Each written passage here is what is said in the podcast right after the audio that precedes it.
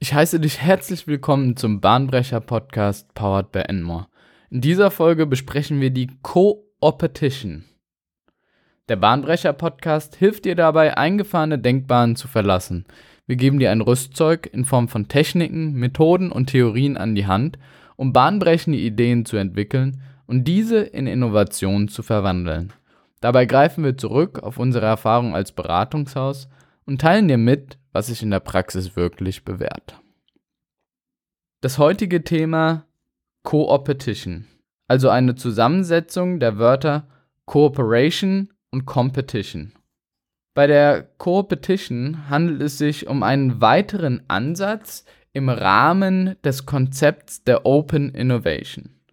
Wir haben ja im vergangenen Podcast besprochen, wie Open Innovation im Zusammenhang mit Kunden stattfinden kann, also in der Beziehung Kunde-Unternehmen und wie da Informationen ausgetauscht werden zwischen den Wänden des Unternehmens und dem Kunden. Und heute betrachten wir uns den Ansatz der Open Innovation, wie wir dieses Konzept zwischen zwei konkurrierenden Unternehmen leben können. Ja, und das klingt jetzt erstmal vorab gegensätzlich. Warum sollten Konkurrenten kooperieren?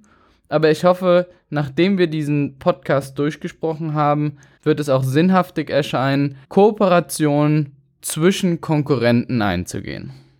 Das Konzept und der Begriff der Co-Petition gibt es bereits seit vielen Jahren, fast einem ganzen Jahrhundert. Begonnen hat der Ansatz im Jahre 1928 und wurde damals entwickelt von Spieltheoretikern. Und diese Spieltheoretiker sind auf ein Ergebnis gekommen in ihrer Analyse, bei dem sich ein Nicht-Nullsummenspiel ergibt. Das heißt, trotzdem zwei Unternehmen die gleiche Strategie fahren, profitieren beide davon und würden exakt die gleiche Strategie auch wieder wählen. Konkreter wurde dann dieser Begriff aufgenommen und definiert von Barry Nail Beff und Adam Brandenburger.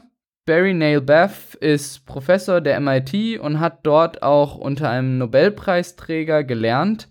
Und Adam Brandenburger hat an der Harvard gelehrt und beide haben auch einige Beratungsaufträge bei namhaften Unternehmen wie Intel, Merck und American Express oder auch McKinsey durchgeführt. Man kann also sagen, es ist eine gute Kombination aus Theorie und Praxis, die sich in dem Werk und den Ansätzen der Co-Petition wiederfindet. Wenn wir uns mal die Grundsätze von Wirtschaften betrachten, dann ist es oftmals so, dass Aussagen wie Survival of the Fittest getroffen werden, eine Ellenbogengesellschaft entsteht, also im Prinzip dafür gesorgt wird, dass man sich gegenüber Konkurrenten durchsetzt und versucht, diese Konkurrenten auszuschalten. Also diese Existenz der anderen Mitbewerber zu erlischen. Es gibt also irgendwie immer in der Spieltheorie gefühlt einen Gewinner und einen Verlierer, wenn wir ein Spiel spielen. Aus diesen Gedankengängen heraus ergibt sich natürlich eine kontroverse Frage, die da lauten kann, muss man, um erfolgreich zu sein, wirklich einen Konkurrenten schaden oder diesen vernichten? Oder besteht auch eine friedliche Koexistenz, von der gegebenenfalls beide Unternehmen profitieren können? Also wir sehen, das hat schon relativ viel mit dem Thema Mindset zu tun, das heißt, wie ist auch meine Einstellung? Bin ich eher ein Unternehmen, was die alleinige Herrschaft anstrebt und den grenzenlosen Erfolg sucht? Oder bin ich ein Unternehmen, was genau seinen Platz im Markt gefunden hat und versucht, diesen Platz nicht unbedingt hinsichtlich eines Umsatzes oder diesen weiter auszudehnen, sondern diesen gegebenenfalls auch qualitativ zu optimieren und man trotzdem andere Konkurrenten zulässt. Und wie der Begriff der Co-Petition schon vermuten lässt, ist dieser Ansatz der alleinigen Herrschaft nicht unbedingt der zielführende, beziehungsweise es gibt auch noch andere Möglichkeiten, erfolgreich zu werden. Und ein Grund, warum man eine Co-Petition mit einem Konkurrenten eingehen sollte oder sich in die Co-Petition begeben sollte, ist der aktuelle Zustand und wieder mal eine Referenz auf die sehr, sehr schnelle Entwicklung und die Komplexität unserer aktuellen Wirtschaft. Denn oftmals ergibt sich eine Situation, bei der man gegebenenfalls nur durch eine Kooperation mit einem Konkurrenten erfolgreich werden kann. Aufgrund der sehr großen Diversität des Wissens und der unterschiedlichen Expertisen finden sich also durch die Ergänzung des Wissens und der Zusammenarbeit des anderen Unternehmens Möglichkeiten und eine Beständigkeit, die dafür sorgt, dass das Unternehmen auch in Zukunft erfolgreich sein kann. Es basiert also auf dem Grundsatz, dass ein Unternehmen nicht ganzheitlich das alleinige Wissen der gesamten Welt verinnerlicht und gegebenenfalls neues Wissen entsteht, über welches andere besser Bescheid wissen und welches dafür sorgen kann, dass mein aktuelles System und mein Unternehmen, wie es derzeitig aufgebaut ist, in einer gewissen Art und Weise disruptiert werden kann. Der Gedankengang, auf der die Co-Petition also fußt, ist das Schaffen einer Win-Win-Situation für beide Unternehmen. Ein bisschen bildhafter gesprochen bedeutet das also, den Kuchen gemeinsam zu vergrößern, anstatt sich das größte Stück vom Kuchen abschneiden zu wollen.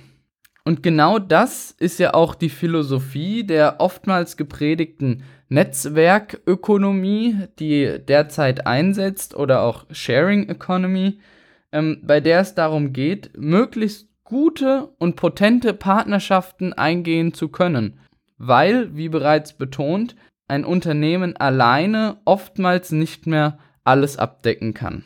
Es geht also darum, die relevanten Partner zu identifizieren und mit diesen gemeinsam Projekte oder Konzepte Zusammenarbeiten zu entwickeln, von denen beide profitieren können. Verdeutlicht werden kann dieser Aspekt am Wertenetz. Wenn wir uns das Wertenetz aufbauen, dann befindet sich im Zentrum die Firma, oberhalb die Kunden, unterhalb die Lieferanten, rechts die Komplementäre und links die Konkurrenten. Es werden also die Mitspieler im Markt dargestellt. Und wenn wir uns die Frage nach den vermeintlichen Freunden stellen, dann werden in erster Linie von diesen vier Stakeholdern die Kunden, Komplementäre und Lieferanten benannt. Komplementäre sind in diesem Fall Unternehmen, die Produkte entwickeln, die den Wert des eigenen Produktes erhöhen.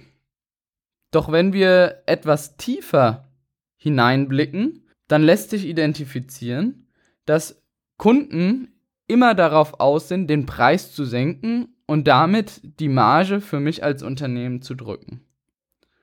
Lieferanten versuchen bessere Verträge zu etablieren und können auch aufgrund ihres Status und ihrer und der Abhängigkeit unseres eigenen Unternehmens Druck ausüben. Und bei Komplementären kann der Fall bestehen, dass ein Tauziehen stattfindet, um den besseren Preis, um die höheren Margen und wer jetzt letzten Endes verantwortlich für den Erfolg des anderen Produkten, Produktes zuständig ist. Und wenn wir uns den Konkurrenten betrachten, den wir ja wohl eher als Feind beschreiben würden, grundsätzlich, dann haben wir zwei Möglichkeiten, mit diesem umzugehen. Das ist entweder das Bekämpfen des Konkurrentens oder wir versuchen, dass wir gemeinsam Win-Win-Situationen etablieren. Und wenn wir uns nochmal genauer dieses Konstrukt betrachten, dann gilt eigentlich für alle Stakeholder, also alle Spieler in diesem, auf diesem Spielfeld, dass es sowohl Win-Win-Elemente gibt, die man kreieren kann, als auch Win-Lose-Elemente. Und das Ziel ist es selbstverständlich, beziehungsweise Unternehmen, die erfolgreich sind, schaffen es, diese Win-Win-Situation zu etablieren. Und diese Win-Win-Situationen, und das ist entscheidend, können auch gemeinsam mit Konkurrenten entwickelt werden. Um das Ganze etwas konkreter zu fassen, ein paar Beispiele.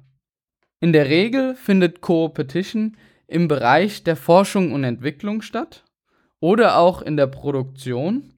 Und das Marktauftreten wird dann von den jeweiligen Unternehmen, die ja auch in gewisser Weise in Konkurrenz zueinander stehen, individuell durchgeführt. Es geht also um eine gemeinsame Entwicklung eines Produktes, die allerdings im Vertrieb und in der Außendarstellung, im Marketing, im Kundenkontakt individuell vertrieben wird. Ein Beispiel hierfür ist die Zusammenarbeit von VW und Ford, bei der gemeinsam ein Fahrzeug entwickelt wurde, aber die Vermarktung getrennt stattgefunden hat. Das Fahrzeug, um was es sich hier handelt, ist im VW-Konzern der VW Charan oder der Seat Alhambra. Sie haben die gleiche Entwicklungsbasis und bei Ford ist es der Ford Galaxy. Weitere Co-Petitions lassen sich bei Merck und MedImmune identifizieren. So ist es, dass MedImmune Zugriff auf die Entwicklung mikrobakterieller Komponenten von Merck hat und Merck im Umkehrschluss die Biotechnologie von MedImmune verwenden darf. Aber auch GE und Quirky haben eine Co-Petition, bei der GE die Patentabwicklung übernimmt und Quirky für die Ideengeneration, die neuen Konzepte zuständig ist. Wir sehen also, dass es sich in der Praxis mehrfach bewährt und auch mehrfach angewendet wird, dass eigentliche Konkurrenten, die auf dem gleichen Markt ihr Produkt anbieten, in vorherigen Stufen der Wertschöpfung gemeinsam arbeiten und als Koopetenten auftreten. Entscheidend für eine Co-Petition ist, wie anfangs schon betont, das Mindset. Man muss erstmal diese Offenheit mitbringen als Unternehmen auf einen Konkurrenten zuzugehen. Das erfordert schon einiges an Mut. Und dann versuchen und das Vertrauen aufzubauen, eine gemeinsame Win-Win-Situation zu kreieren. Und selbstverständlich, das Stichwort Vertrauen ist hier einer der entscheidenden Aspekte. Eine Co-Petition kann nicht eingegangen werden zwischen zwei Unternehmen, die sich nicht untereinander vertrauen und bei denen dann gegebenenfalls Absprachen nicht eingehalten werden. Es ist also ganz wichtig, klar zu kommunizieren und gegebenenfalls das Vertrauen auch schrittweise aufzubauen. Das geht zum Beispiel, wenn man Stück für Stück Informationen teilt und nicht direkt auf einmal alle Informationen offenlegt, sondern dieses Vertrauen sich im Laufe entwickelt. Es gilt aber auch, eigene Schwächen anzuerkennen und zu sagen, dass man nicht unbedingt der Beste am Markt ist in bestimmten Bereichen, sondern die Kompetenz des Mitbewerbers anerkennt. USA und Japan sind zwei Nationen, die relativ stark im Bereich der Co-Petition unterwegs sind. Deutschland ist, was die Co-Petition angeht, eher etwas zurückhaltend und misstrauischer unterwegs. Im Grunde genommen fasst das Beispiel aber auch nichts anderes zusammen, als die größte Kompetenz des Managements, und zwar Win-Win-Situationen kreieren zu können. Hierfür bedarf es einiges an Logik, aber auch Verhandlungskompetenz und den Mut, auf andere Unternehmen zuzugehen. Sowie die Augen offen zu halten und Potenziale und Möglichkeiten zu identifizieren. Hilfreich ist selbstverständlich ein großes Netzwerk zu haben und der Ruf des Unternehmens ist auch entscheidend darüber, ob sich andere Unternehmen auf eine Co-Petition einlassen. Und damit sind wir auch zum Ende des Podcasts angekommen und wie immer gibt es einen Gedankenhappen für deine innovative Woche. Heute sehr, sehr stark an das Thema Co-Petition angelehnt.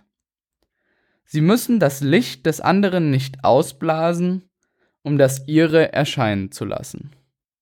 Und ich bin überzeugt davon, dass in diesem Satz sehr, sehr viel Wahrheit steckt. Solltest du Fragen, Verbesserungsvorschläge oder Ideen zu unserem Podcast haben, dann kontaktiere uns gerne unter contact@enmore.de. Wir unterstützen dich, dein Team und dein Unternehmen gerne bei der nächsten Innovation.